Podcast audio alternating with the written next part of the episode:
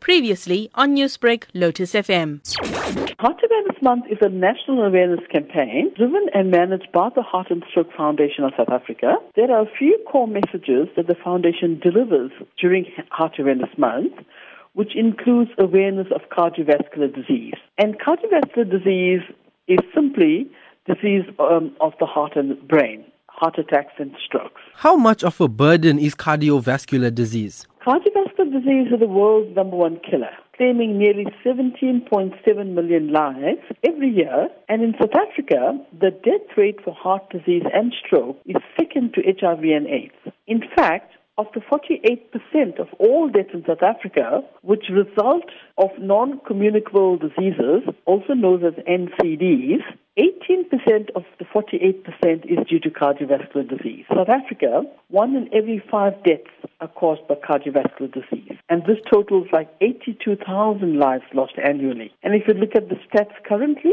225 people are killed by heart disease every day, and 10 people suffer a stroke every hour in South Africa. What are the major risk factors for heart disease and other circulatory diseases? 80% of heart diseases, diseases and stroke are preventable. Lifestyle behaviors such as poor eating habits, lack of physical activity, obesity, tobacco smoking, and excessive alcohol consumption drive CVD onset.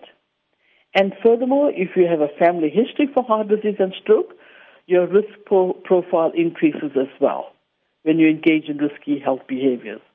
So basically, what we are saying is that an unhealthy lifestyle, in combination with other conditions such as hypertension, blood, also known as blood pressure, obesity, also increases cardiovascular disease even more. What does the Heart and Stroke Foundation South Africa have planned for Heart Awareness Month leading up to World Heart Day? We'll be focusing on three core messages, dedicating each week to each message, emphasizing these me- messages during Heart Awareness Month. And the messages are mostly um, on risk factors that can combat heart disease. For example, tobacco use, hypertension, as well as health, unhealthy diet with physical inactivity.